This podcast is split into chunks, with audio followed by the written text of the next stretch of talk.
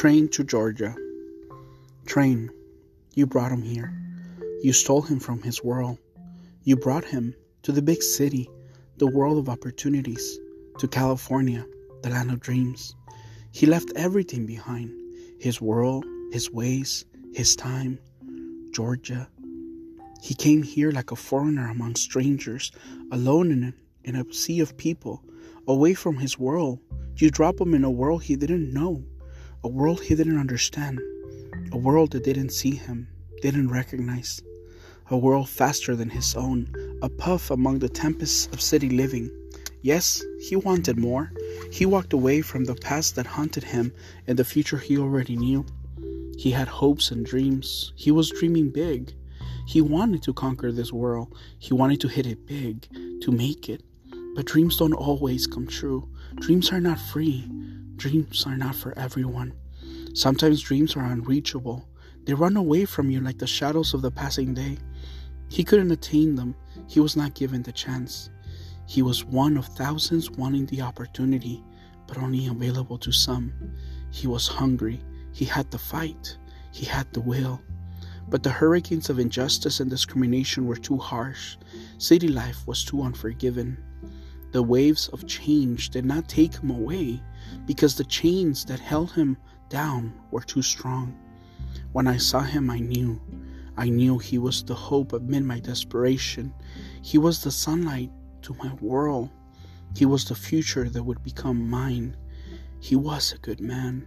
He had character and grace. He told me about his world. He told me about his life. His world made this man. His world shaped the limits of his mind. By loving this man, I also love his world. But I was the only one who appreciated him. I was the only one who saw his light. Because they didn't care for that. They didn't see that. There was no time for that. They were too busy, moving too fast. This land, the land of charades and deceit, he was out of place. He was too honest for this world. He didn't give up. He was a fighter. He was not a quitter. But he understood. He knew that as big as the city was, there was no room for him. He would have to give it all up to stay. He would have to change. He would have to conform to the ways, to the system, to the life, to living the life of someone else, but not his own. But then the good heart would be compromised. His good nature would be eclipsed by the darkness of fast living and easy money. So he decided to go back. He decided to live in the world he knew, the simpler world, the world that would take him back, the world that wouldn't demand change. He decided to go back to Georgia. Train, you took him away. You took him back away from me. You returned him to the life he knew. Train, take me too to his world from my world. Take me away from this unforgiving city. Take me away to his world. Do not leave me here alone. I've got to go to him. I've got to go to his world.